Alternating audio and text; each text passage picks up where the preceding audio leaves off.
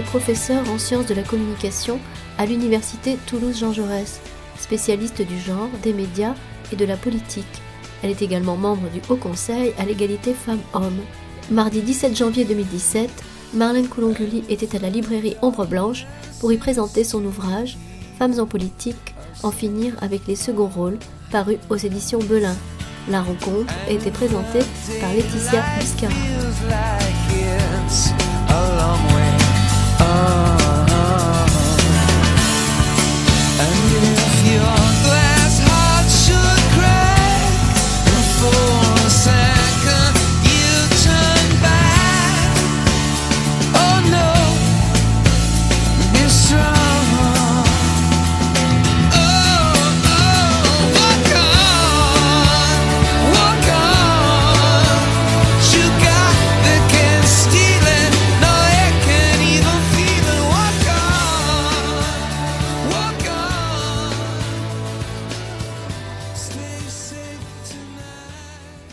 Alors bonsoir à toutes et à tous. Donc on est réunis ce soir euh, pour euh, une rencontre avec Marlène Coulonguli qui va nous parler de son ouvrage Femmes en politique, en finir avec les seconds rôles, qui vient de paraître chez Belin dans la belle collection Égal à Égal. Pour présenter cette rencontre, euh, je me disais finalement que c'était pas chose aisée de présenter Marlène Coulon-Gully, tant son parcours et ses engagements sont finalement vertigineux quand on les regarde. Alors que vous dire? Alors d'abord, que Marlène Coulonguli a, mené un brillant parcours académique. Elle est normalienne. Elle a soutenu une thèse sur la représentation politique au journal télévisé. Un travail qui préfigure la suite de son parcours de recherche consacré au triptyque, on va le voir, genre, politique et médias. Alors elle est aujourd'hui professeure en sciences de l'information et de la communication à l'université Toulouse de Jean Jaurès et elle co-dirige l'équipe de recherche Mediapolis du LERAS, qui est le laboratoire d'études et de recherche appliquées en sciences sociales. Alors au sein de cette équipe et de ce laboratoire, elle a activement contribué au développement des travaux sur le genre et les médias, le genre entendu ici comme la symétrie des rapports sociaux de sexe. En dépit des résistances françaises et même disciplinaires aux études de genre, elle est parvenue à imposer ses travaux, des travaux qui font aujourd'hui référence dans le champ des études médiatiques françaises. Alors Marlène Coulonguli a publié de nombreux ouvrages et articles scientifiques sur la fabrique médiatique du genre dans les médias. Et ces médias, elle les aborde dans toute leur diversité. Ces analyses portent tout autant sur le discours d'information. Pensons par exemple à son ouvrage Femme en politique, présidente pardon, le grand défi, publié en 2012 chez Payot, ou encore sur le discours humoristique ou satirique, des guignols de l'info ou du canard enchaîné. Elle s'était aussi intéressée à la fiction télévisuelle, lorsque celle-ci met en scène des femmes présidentes, comme c'est le cas dans les séries L'état de grâce ou Commander in Chief qu'elle a analysées. Alors comme je vous le disais, Marlène Coulonguli a largement œuvré pour la prise en compte des études de genre dans les sciences de la communication française. Elle a publié plusieurs articles de référence sur les bouleversements épistémologiques qui ont été induits par ce concept de genre qu'il convient, je la cite, d'inoculer de manière large et diffuse dans les sciences humaines et sociales. Alors, inoculer le genre. Voilà justement quelque chose qui éclaire la démarche de Marlène Coulon. Au sein du département Artecom, elle a mis en place plusieurs enseignements sur le genre et les médias. Elle s'est aussi investie dans des actions collectives. Je pense ici au réseau Arpège, qui est le réseau des chercheurs et chercheuses en études de genre des universités toulousaines, dont elle est une membre active. Elle a également conduit des recherches d'envergure internationale sur la médiatisation du 8 mars dans dix pays d'Europe et d'Amérique du Nord, ou encore sur la place des femmes dans les industries médiatiques en Europe. En 2010, elle a assuré la coordination nationale du projet mondial de monitoring des médias, qui est en fait une enquête sur euh, la représentation des femmes dans les médias à l'échelle mondiale. Elle a renouvelé cet engagement en 2015, pour lequel elle avait la responsabilité de la partie télévisuelle. Mais la pratique de chercheuse de Marlène ne se résume pas à l'ombre des salles de cours et des colloques universitaires. Au contraire, sa démarche scientifique est toujours articulée à son engagement, engagement dans l'espace public et politique. En 2013, elle a ainsi été nommée membre du Haut Conseil à l'égalité femmes-hommes, l'instance nationale consultative sur les droits des femmes et l'égalité entre les femmes et les hommes. Son mandat vient d'ailleurs d'être renouvelé en 2016. Son dernier ouvrage, donc qui nous réunit aujourd'hui ici, incarne très exactement, il me semble, cette double démarche à la fois scientifique et engagée. Femme en politique, en finir avec les seconds rôles, qui vient de paraître dans la belle collection Égal à égal chez Belin, réussit en fait l'alliance entre une exigence toute scientifique, mais qui est ici mise au service d'une cause, celle de l'égalité entre les femmes et les hommes. Alors dans cet ouvrage, Marlène effectue un important travail de déconstruction des idées reçues et effectue également une analyse fine des freins et des résistances à l'égalité en politique. Elle y met toujours les articulations entre genre, médias et politique, qui sont vraiment ces trois objets de recherche fétiches. Elle fait preuve ici d'une grande qualité d'analyse, il me semble, et, mais aussi d'un souci pédagogique prononcé qui rend l'ouvrage accessible et même plaisant à lire. Alors ce souci pédagogique, il se reflète notamment dans l'organisation rigoureuse de son propos, puisque l'ouvrage, vous le verrez, est structuré en six, en six, chapitres qui sont même accompagnés de petites dates clés à la fin, en annexe, et même d'un quiz pour tester notre connaissance et le sérieux de notre lecture. Dans ces six chapitres, donc, elle dresse d'abord un état des lieux actuel de la place des femmes en politique, avant d'en expliciter les ressorts historiques et culturels, mais aussi le rôle des médias dans la lente ascension politique des femmes. Qui plus est, son sens de l'humour, ses qualités d'écriture et son goût pour la citation rendent la lecture agréable de ce petit opus et parfois même drôle face à ces élites euh, masculines et blanches qui sont prêtes à tout pour conserver les privilèges de la République des mâles. Alors, Femmes en politique ne se limite pas à dresser le bilan de la domination masculine. L'ouvrage rend également hommage à ces femmes d'exception qui ont pénétré le monde politique, bastion traditionnellement masculin, on l'aura compris.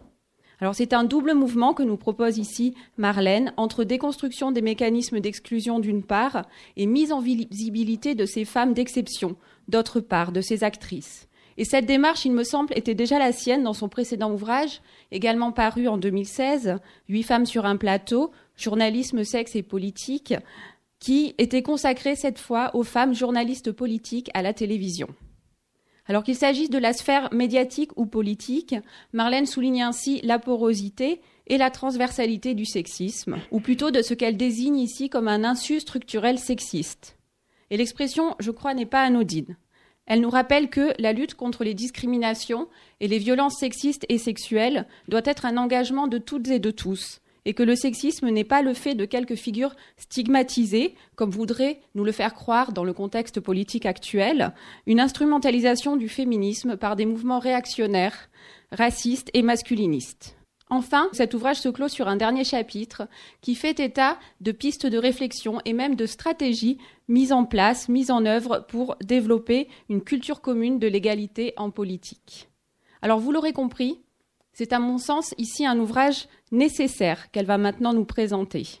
Alors Marlène, je te cède bien volontiers la parole pour que tu puisses maintenant nous parler de la conquête du pouvoir politique par les femmes. Vaste projet. Euh, merci d'abord à tous et à toutes d'avoir bravé le froid pour euh, pour venir jusqu'ici. Alors je sais le Toulousain frileux et j'apprécie vraiment la votre présence dans cette euh, dans cette pièce. Et puis merci à Laetitia Biscara pour cette présentation très avantageuse. Je suis pas sûre de mériter toutes les louanges qu'elle m'a adressées. Donc, on va on va parler de cet ouvrage effectivement.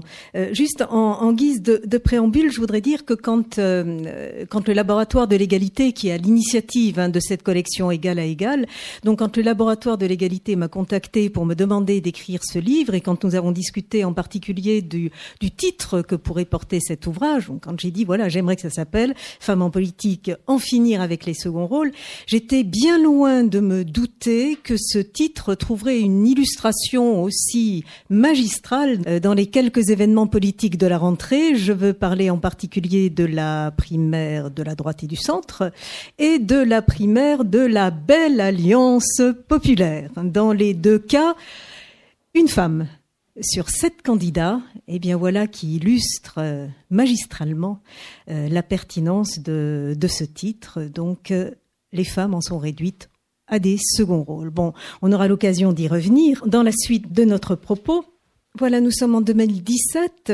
Les premières lois sur la parité ont été votées en 2000, après modification de la Constitution en 1999.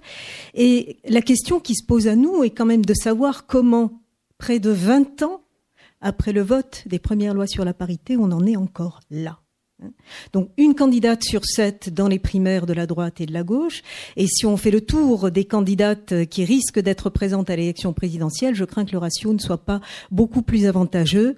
Euh, les femmes, comme voilà, j'allais dire comme d'habitude, euh, sont réduites à des postures finalement euh, tout à fait marginales, hein, puisque les grands partis, enfin non, non, non, en fait non il y a bien une femme qui est en position non pas marginale mais centrale.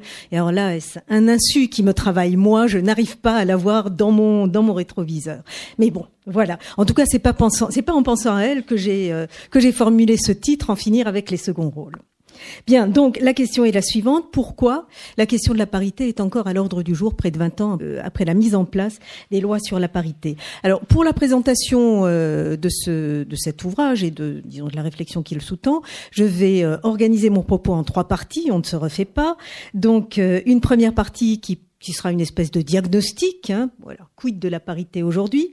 Une seconde partie qui s'efforcera d'expliciter les obstacles à un égal accès des hommes et des femmes à des positions de pouvoir. Et enfin, une troisième partie où j'envisagerai les solutions qui peuvent être envisagées pour remédier à ce mal, ou peut-être à ce mal, je ne sais pas comment il faut le dire. Alors, premier temps, quelques rappels, quelques chiffres pour nous rappeler quelle est la situation. Alors, comme vous le savez, le président de la République, comme tous ses prédécesseurs, est un homme. Le président du Sénat est un homme. Le président de l'Assemblée nationale est un homme. Inutile de dire que dans ces trois fonctions, dans ces deux fonctions, il n'y a jamais eu de femme, bien sûr.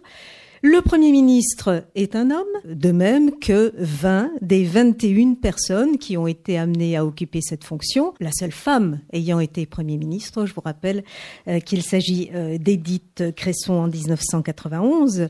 Édith Cresson qui a occupé euh, de la façon la plus brève qui soit ces fonctions, puisque de tous les premiers ministres, c'est celle qui a la trajectoire la plus rapide à ce poste. Le syndrome étoile filante, en tout cas c'est comme ça que je le baptise, hein, et qui a longtemps caractérisé les femmes en politique. Je vous rappelle que quelques années après, les jupettes ont également eu un parcours extrêmement bref. Alors je reviens pas sur la formulation de Juppé, on pourra peut-être en reparler tout à l'heure.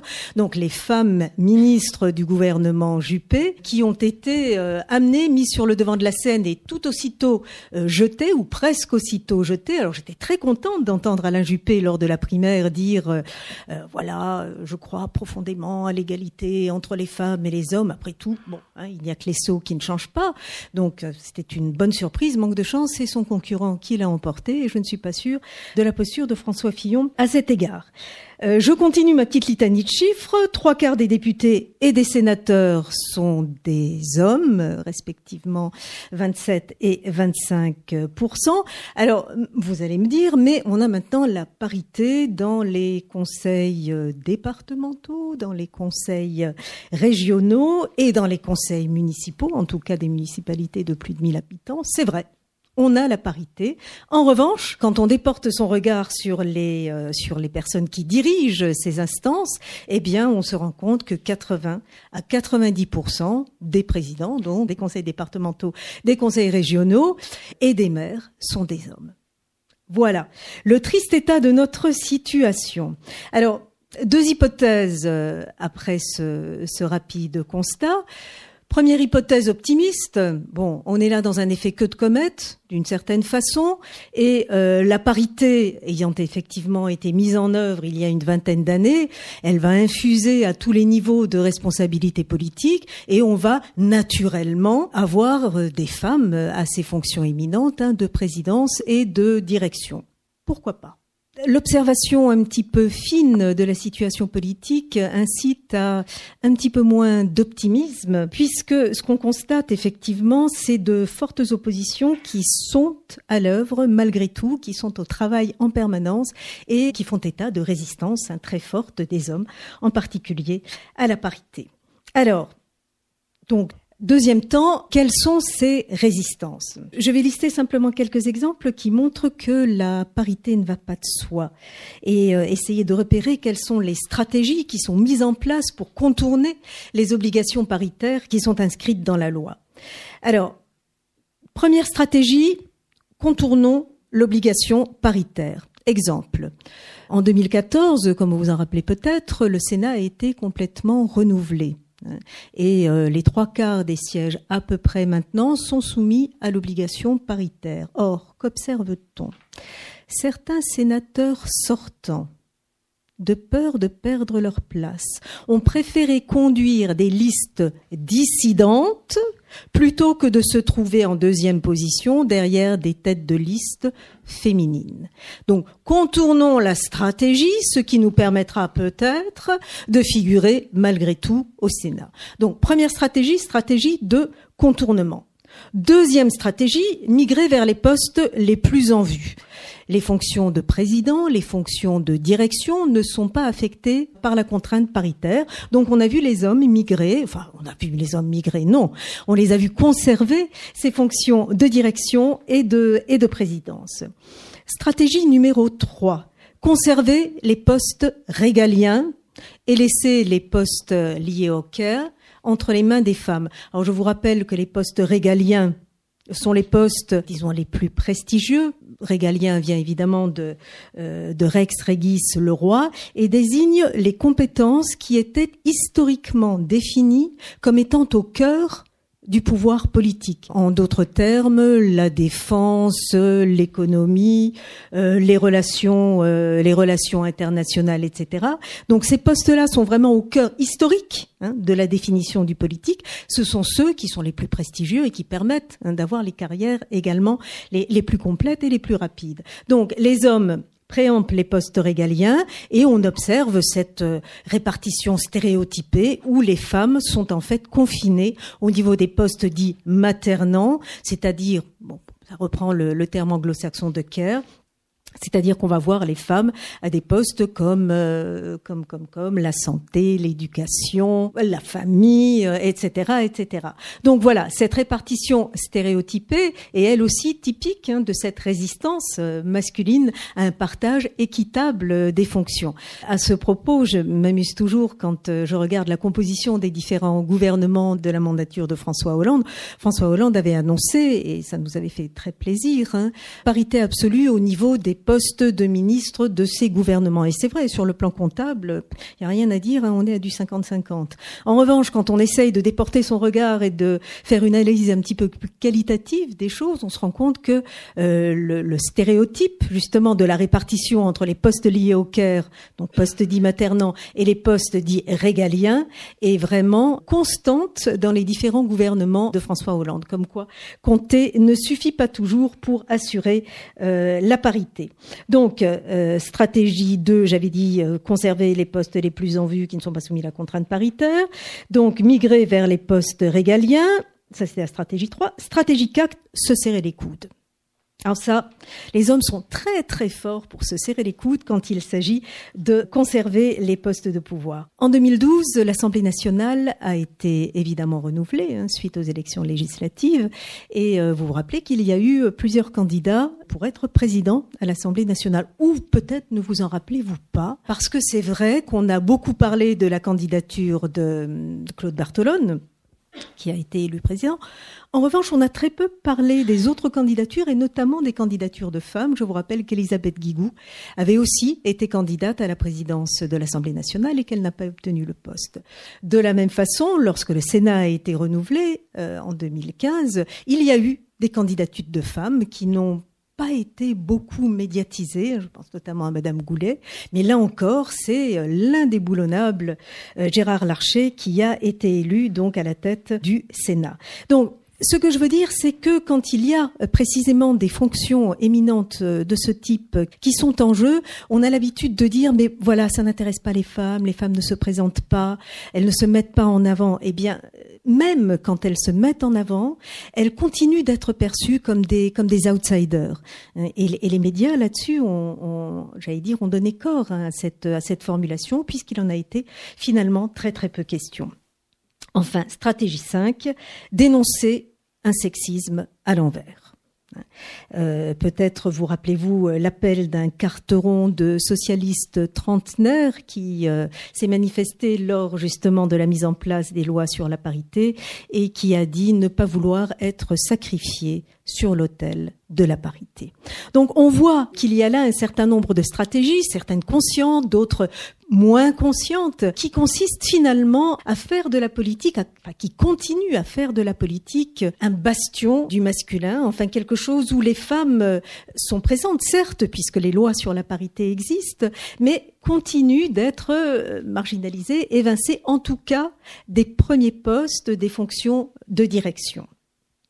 Donc ça, c'était pour le euh, pour le constat des inégalités, en dépit donc d'un cadrage euh, paritaire euh, qui existe depuis un certain temps. Alors, ce qui est vrai, c'est que plusieurs siècles en fait d'un partage euh, du pouvoir, euh, enfin d'absence de partage du pouvoir, a très mal habitué les hommes hein, d'une certaine façon. Alors je ne vais pas vous faire le recul historique qui devrait être fait. Nous avons là quelques historiennes dans la salle qui seraient sans doute beaucoup mieux placées que moi-même pour faire ce topo. Je vous rappelle simplement quelques points de repère euh, qui montrent combien en France, et c'est une particularité française, hein, combien en France les femmes ont été évincées avec constance, obstination, efficacité du pouvoir.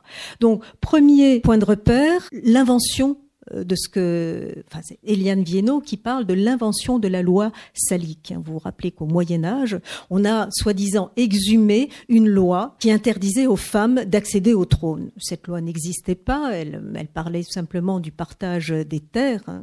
Bon. Bref, on a utilisé cette loi pour éviter que les femmes ne viennent au trône. Il y a d'ailleurs un très, un très bon documentaire qui est passé en partie inaperçu, c'est dommage, qui a été diffusé sur France 3, qui s'appelle Le règne des mâles, euh, documentaire de Marie-Noël Dumay et qui montre avec précision, avec vraiment beaucoup de pédagogie et d'humour, hein, la façon dont a été inventée cette fameuse loi salique. Donc là, on est au Moyen Âge et euh, la France, finalement, est un des rares pays d'Europe où le mot reine ne désigne jamais que l'épouse du roi, alors que les femmes sont reines de plein exercice dans tout un tas d'autres pays. Ça, au Moyen Âge, alors on pourrait s'attendre à ce que la Révolution renverse la donne, hein, puisqu'après tout, euh, elle a mis fin au privilège, hein, on se souvient de la nuit du 4 août. Eh bien, il n'en est rien, puisque les femmes qui ont eu une part extrêmement active dans la Révolution, alors depuis que les historiennes travaillent cette question, on se rend compte effectivement qu'elles étaient là euh, euh, extrêmement présentes pendant la Révolution, eh bien, elles ont été renvoyées dans leur foyer et exclues des droits citoyens. Alors, certaines collègues politistes formulent l'hypothèse suivante que je trouve très intéressante.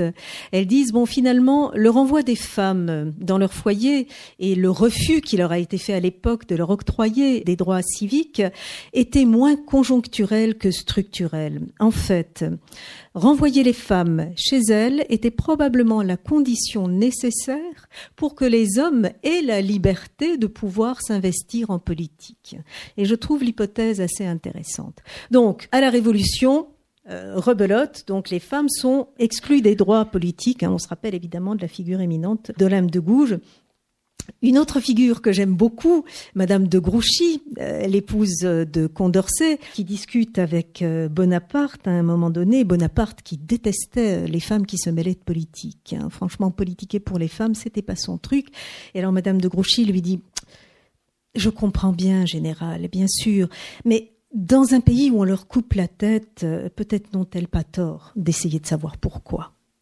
Et je trouve la formulation euh, intéressante et savoureuse. Donc voilà pour la Révolution et les années qui ont suivi. 14-18, la plupart des femmes obtiennent euh, les droits civiques en Europe. Vous savez que ça n'est pas le cas en France puisque le Sénat bloque à six reprises hein, l'examen du projet d'accès des femmes à la citoyenneté. Il a fallu attendre 1944 pour que les femmes obtiennent leurs droits civiques. 44, après la Turquie, hein, qu'on présente parfois comme un pays, enfin à l'époque en tout cas comme un pays qui n'était euh, pas en tête des pays démocratiques. Bon, et il a fallu attendre bien sûr la bataille de la parité dans les années 90 pour que les femmes euh, soient non seulement électrices, qu'elles, euh, des droits qu'elles utilisaient depuis fort longtemps, mais qu'elles puissent aussi être élues.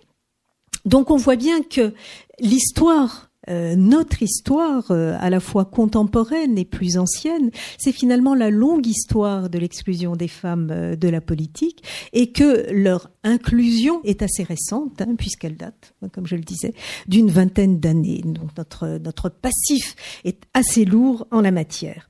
Alors, l'homosocialité masculine, pour employer un gros mot, euh, l'homosocialité masculine du monde politique, hein, qui a été façonnée durant ces, siècles d'exclusion, a, finalement forgé un milieu politique qui est fondamentalement, radicalement sexiste. Ce que je voudrais mettre en avant euh, très brièvement maintenant, c'est euh, justement cette culture et cet imaginaire politique sexiste qui contribue, à mon sens, très fortement à maintenir les femmes à la lisière euh, du pouvoir politique. Je cite souvent cette, euh, ce, propos de Louis XIV, le peuple aime à savoir que le roi est puissant, sexuellement puissant, il faut qu'il ait des maîtresses, il faut qu'il ait des quantités d'enfants. Vous allez me dire, Louis XIV, c'est le XVIIe, aujourd'hui on n'en est plus là. Voir. Je vous rappelle la formule de Jacques Chirac, son toast préféré à nos femmes, à nos chevaux et à ceux qui les montent. Hein. De Villepin ne fait guère mieux quand il parle en période d'élection de la France comme étant d'une femme à prendre. Hein. Il dit salade des manges dans le bassin. Hein. Elle veut qu'on la prenne. Donc voilà, je pense que cet imaginaire sexiste nous habite assez profondément et au-delà des mots, hein, il contribue à marginaliser les femmes de la, de la politique. Et bon, la, la puissance sexuelle et la jouissance des femmes, qui est son corollaire, hein, euh, sont un des éléments euh, constitutifs de l'éthos de l'homme politique. Alors je ne reviens pas évidemment sur l'affaire DSK.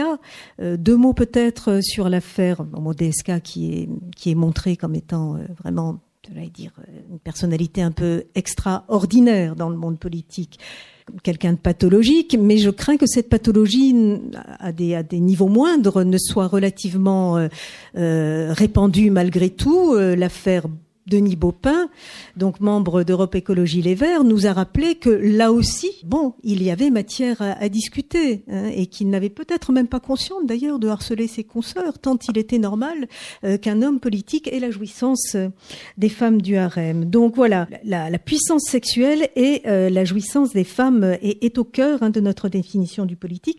Et je me rappelle que quand ce best-seller était sorti, Sexus Politicus, je ne sais pas si les uns ou les autres ont eu l'occasion de lire ce livre de deux journalistes donc qui avaient fait une enquête sur euh, finalement sur la vie sexuelle des hommes politiques. Ils avaient été absolument sidérés de voir la facilité avec laquelle les hommes politiques euh, confirmaient euh, le nombre de femmes, de maîtresses qu'ils avaient, peut-être même d'ailleurs les exagéraient-ils, à tel point voilà, euh, tant, tant le, cette, cette, composante est constitutive de l'homme politique. Donc voilà, cet imaginaire nous habite probablement plus ou moins inconsciemment, ou les habite plus ou moins inconsciemment. Et je m'amusais de voir aussi que nos deux derniers euh, chefs d'État avaient respectivement quatre et cinq enfants, hein, comme si là encore, hein, cette espèce d'hyperpuissance, alors je vous rappelle que le taux de fécondité moyen en France doit être à peu près à deux, donc là encore, hein, il y a une espèce de puissance qu'il euh, qu'il s'agit d'affirmer. Donc, d'une part, cette, cet imaginaire sexuel qui se concrétise dans cette jouissance des femmes et cette affirmation euh, sexuée.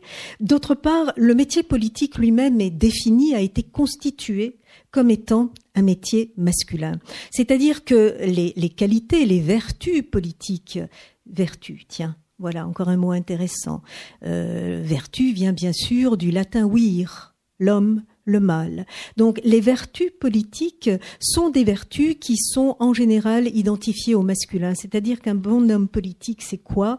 C'est quelqu'un qui a une grande puissance oratoire, euh, c'est quelqu'un qui a le goût du combat, le goût de la compétition, euh, c'est quelqu'un qui a le goût de la compétitivité, qui a une résistance euh, physique, parfois aussi, parce qu'il en faut hein, pour faire de la politique. Donc voilà, les, qualités politiques sont définies au masculin. Ces qualités ont vraisemblablement été forgées dans le dans l'histoire, hein, dans l'histoire masculine, dans les internats, euh, à l'armée, euh, peut-être aussi dans les bordels, j'en sais rien. Mais bref, vous savez que les bordels ont fermé, que les internats n'existent plus et que la conscription relève du passé. Il n'en reste pas moins que par une espèce de curieux effet de, de persistance rétinienne, on continue d'identifier la légitimité politique à la possession de ces qualités politique en particulier. Donc il y a là un défi hein, pour les femmes qui entrent en politique et qui consiste eh bien euh, à repenser les choses et pas seulement pour, pas seulement pour les femmes à, repenser les choses. On pourra peut-être parler de la question de la parole. Hein, J'en discutais avec quelques personnes. Donc là, la légitimité politique s'identifie très souvent à, à la compétence oratoire. Un bon homme politique, c'est quelqu'un qui sait parler, qui sait haranguer les foules, et le charisme se définit par rapport à l'art oratoire. Or, les femmes ont une difficulté, semble-t-il, dit-on, euh, par rapport à l'art oratoire, qui est défini évidemment par rapport à des euh, à des compétences masculines. On aura peut-être l'occasion d'y revenir tout à l'heure. Je citais en introduction les primaires, qu'il s'agisse de la droite ou de la gauche. Vous vous rappelez que NKM a été interrompu de façon euh, formidable pendant ces primaires, qu'elle avait un mal fou à prendre la parole. On la voyait faire des petits gestes derrière la caméra pour attirer l'attention des journalistes, pour qu'enfin on la laisse, euh, on la laisse parler. Bon, des études ont montré aussi que euh, Hillary Clinton a été interrompue un nombre invraisemblable de fois par Donald Trump, beaucoup plus qu'elle-même ne l'a euh, ne l'a interrompue. Bon, voilà, la parole est probablement un des éléments qui est au nœud de ce combat pour la légitimité politique, en tout cas pour la définition, la redéfinition des compétences politiques. Alors, je passe rapidement sur le discrédit des figures d'autorité au féminin, dans la mesure où le pouvoir a longtemps été préempté par les hommes, nous n'avons pas de modèle. Les femmes n'ont pas de modèle auquel s'identifier pour faire de la politique. Donc un discrédit permanent dont, la littérature s'est largement fait l'écho. Je pense au mythe des Amazones, je pense aux sorcières, je pense euh, aux pétroleuses, aux vésuviennes, aux tricoteuses, autant de figures de femmes qui se sont investies dans le pouvoir, dans la politique et qui ont été évidemment fortement discréditées dans la littérature, une littérature bien sûr écrite par les hommes. Le mythe de la mégère, hein, la femme de pouvoir acariâtre, euh, traverse toutes ces, euh, toutes ces constructions féminines. Bref, les femmes n'ont pas de modèle, politique, donc elles n'ont personne à qui s'identifier, et elles restent donc perçues comme des femmes avant d'être perçues comme des politiques. Euh, bon, je rappelle quelques anecdotes, là encore, vous vous, euh, vous avez bien évidemment euh, euh, repéré l'épisode de Cécile Duflot à l'Assemblée nationale. Hein. elle veut prendre la parole pour présenter le projet de loi sur le logement. Bon, les injures fusent dans la dans l'Assemblée nationale. Elle a une robe à imprimer qui semble des imprimés à fleurs et un de ses collègues lance, enlève les boutons. Je ne sais plus. Je crois que c'est Sandrine Mastier veut prendre la parole. On entend des caquettements à l'Assemblée nationale. Bref, on les prend pour des femmes. On les prend parfois aussi pour des potiches ou pour des poules, etc., etc. En tout cas, elles ont du mal à s'imposer en tant que politique. Donc cet imaginaire qui nous structure, cette culture politique a été pensée au féminin et rend euh, leur accès difficile aux politiques.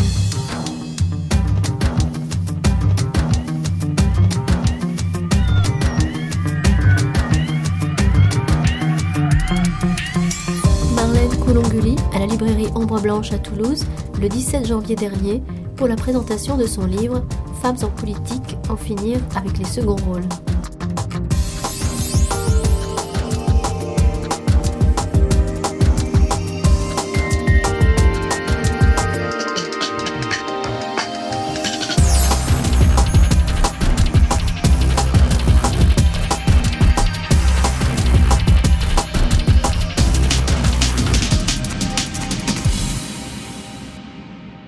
Dans cette seconde partie sur les obstacles qu'on identifie par rapport à la, prise de pouvoir des femmes ou par rapport à l'application de la parité pleine et entière. Donc on a cet imaginaire, cette culture politique, et on peut s'interroger sur le rôle des médias dans la société contemporaine. Alors on, on vit dans une société qui est intégralement médiatisée, euh, sur le plan public en tout cas, il n'est pas de propos qui ne soient immédiatement médiatisés. Bon, nous avons un nombre de contacts médias absolument considérable et avec les réseaux sociaux, etc. Bon, même la vie privée euh, n'est plus privée. Donc voilà.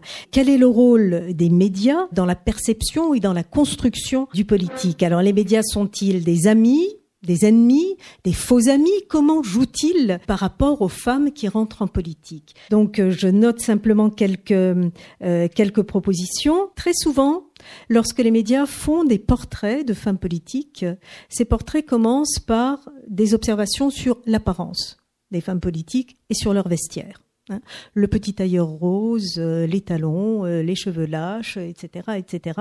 Autant de formulations qui n'ont pas lieu d'être, puisqu'il est question de politique plus que de femmes, et qu'en tout cas, qui n'existe pas lorsqu'il s'agit lorsqu'il s'agit des hommes politiques. Deuxième point qu'on peut observer lorsque les médias parlent des femmes politiques, la dissymétrie dans l'usage des qualificatifs.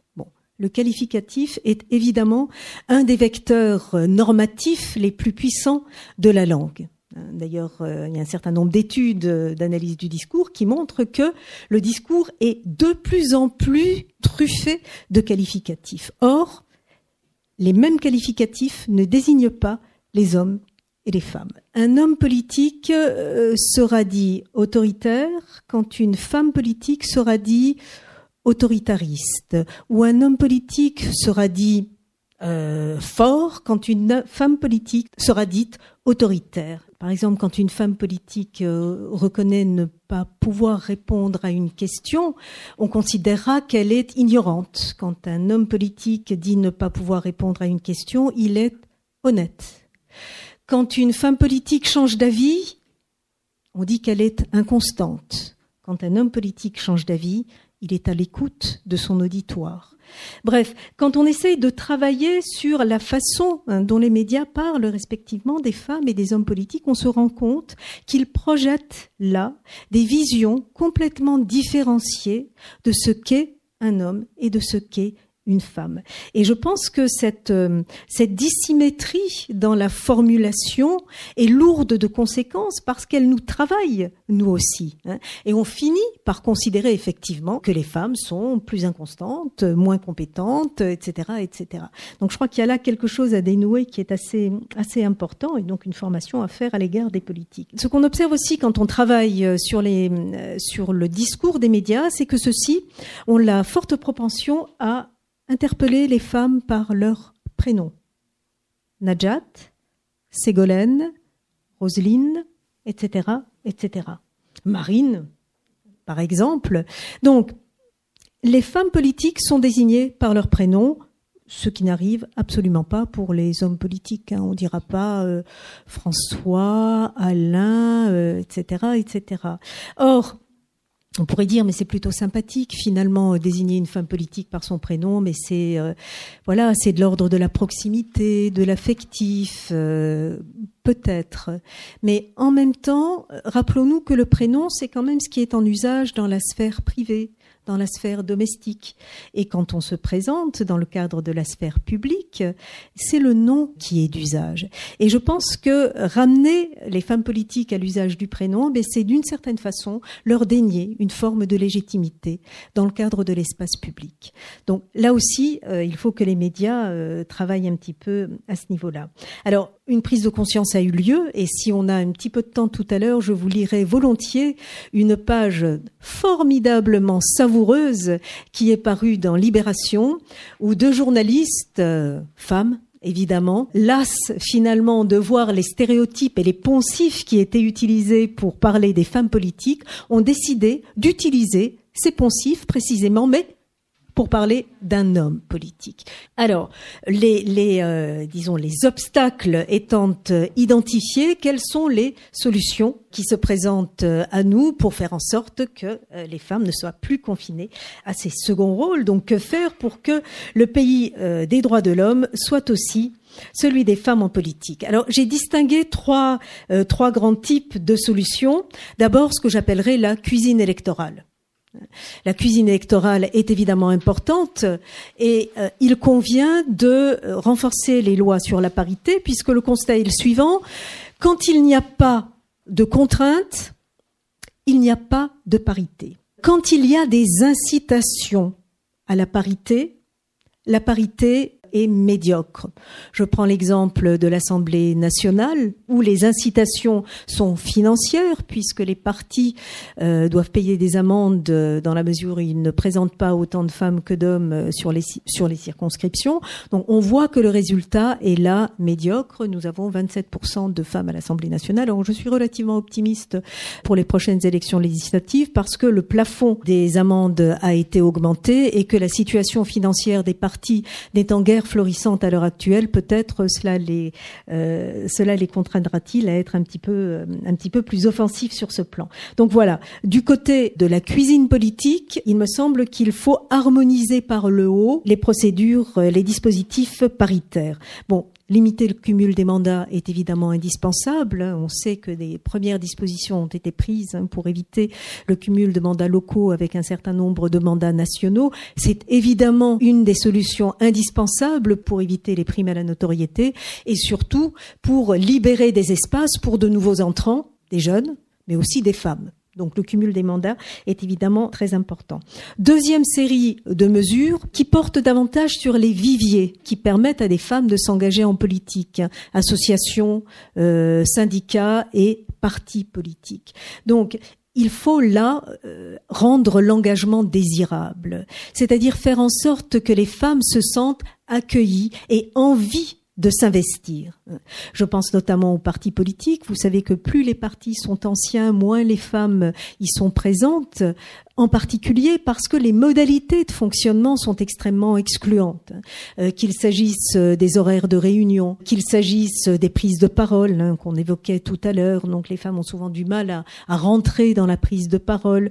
lorsque les réunions ont lieu systématiquement, je sais pas moi, à 18h ou à 19h, évidemment, comme elles ont droit à la double journée, triple journée quand elles s'engagent en politique, c'est parfois plus compliqué pour elles. Bon bref, il y a un certain nombre d'éléments très techniques hein, sur lesquels il faut travailler pour que les femmes puissent s'engager en politique. Ce que je veux dire par là, c'est qu'en fait, il faut éviter de considérer ces éléments comme les horaires, les prises de parole, l'organisation matérielle des choses. Il faut éviter de considérer ces éléments-là comme étant des éléments de, j'allais dire, de basse intendance politique. Il faut les construire comme des éléments politiques à part entière. Ça, ça me paraît extrêmement important. Et puis, troisième, euh, troisième type de solution, il faut évidemment promouvoir une culture de l'égalité Hein, promouvoir une culture de l'égalité, et ça, ça se fait à partir de l'école, et j'allais dire euh, à partir de la maternelle. Hein.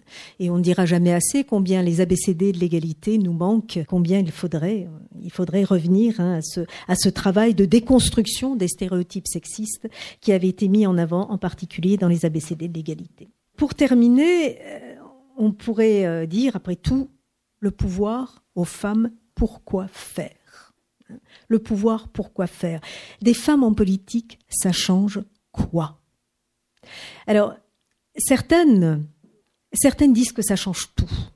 Certaines disent que ça change tout, que ça change l'ordre du jour, que ça change la teneur des débats, que ça change le ton employé, ça change surtout les priorités établies. C'est-à-dire que euh, quand beaucoup de femmes sont engagées en politique, hein, je pense notamment au Parlement suédois, des questions traditionnellement liées au Caire, comme euh, les violences faites aux femmes, comme les questions liées à l'enfance, comme euh, le troisième âge, etc., etc.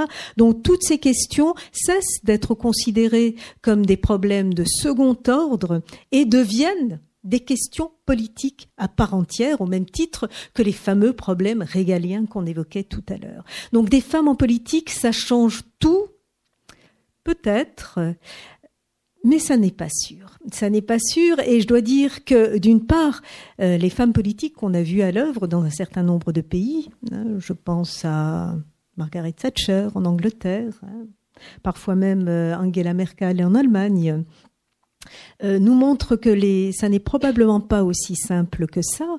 Et euh, les travaux scientifiques qui portent sur cette question sont également beaucoup plus nuancés sur l'impact que pourraient avoir des femmes en politique. pourquoi? Eh bien d'abord parce qu'il ne suffit pas d'être une femme pour être féministe. Ça, c'est un premier point. Et donc porter un agenda égalitaire euh, n'est pas donné spontanément aux femmes. Ça demande un travail de déconstruction qui n'est pas forcément le propre des femmes. Donc premier point, donc toutes les femmes ne sont pas euh, ne sont pas féministes. Deuxième point, l'appartenance partidaire, l'appartenance politique brouille les cartes. Hein. Et euh, il est évident que les partis de gauche ont très souvent, traditionnellement, historiquement, une approche plus social des problèmes politiques que les partis de droite. Et du coup, Il est fréquent, hein, quand on analyse justement la, structuration des prises de, des de position, notamment à l'Assemblée nationale, il est fréquent de voir que des hommes de gauche ont des approches finalement plus pro-féministes que des femmes de droite. Hein. Donc l'appartenance euh, idéologique brouille les cartes. Et enfin, on considère très souvent que euh, pour que des femmes, à supposer qu'elles aient un discours différent, portent vraiment une parole politique en tant que telle, il est nécessaire d'avoir une masse critique qu'on évalue à peu près 30%. Donc en dessous de 30%, elle ne pourrait pas apporter une parole différente dans les assemblées. Euh, il faut avoir ce seuil critique. Hein. Roselyne Bachelot le disait en ces termes, il faut que nous chassions en meute disait-elle. Donc, si euh, les femmes doivent être plus nombreuses en politique, euh, c'est pas forcément parce que euh, elles doivent apporter euh, un discours, elles doivent porter un discours différent. Hein. ça, c'est ce que ma collègue Réjeanne Sénac appelle l'égalité sous condition. Ce n'est pas sous condition que les femmes doivent être intégrées dans la vie politique, mais c'est tout simplement pour des raisons de justice.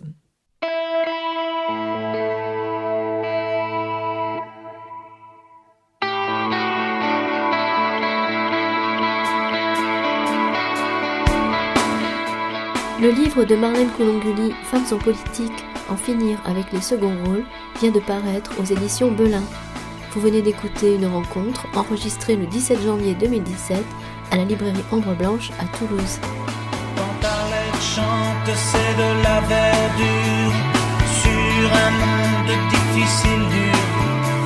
Les paroles, bien sûr, ont un peu d'usure, mais elle chante avec un air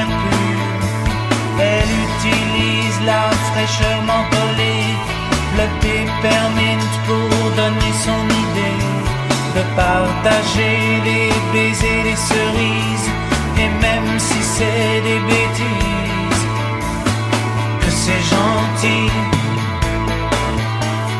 que c'est beau. Arlette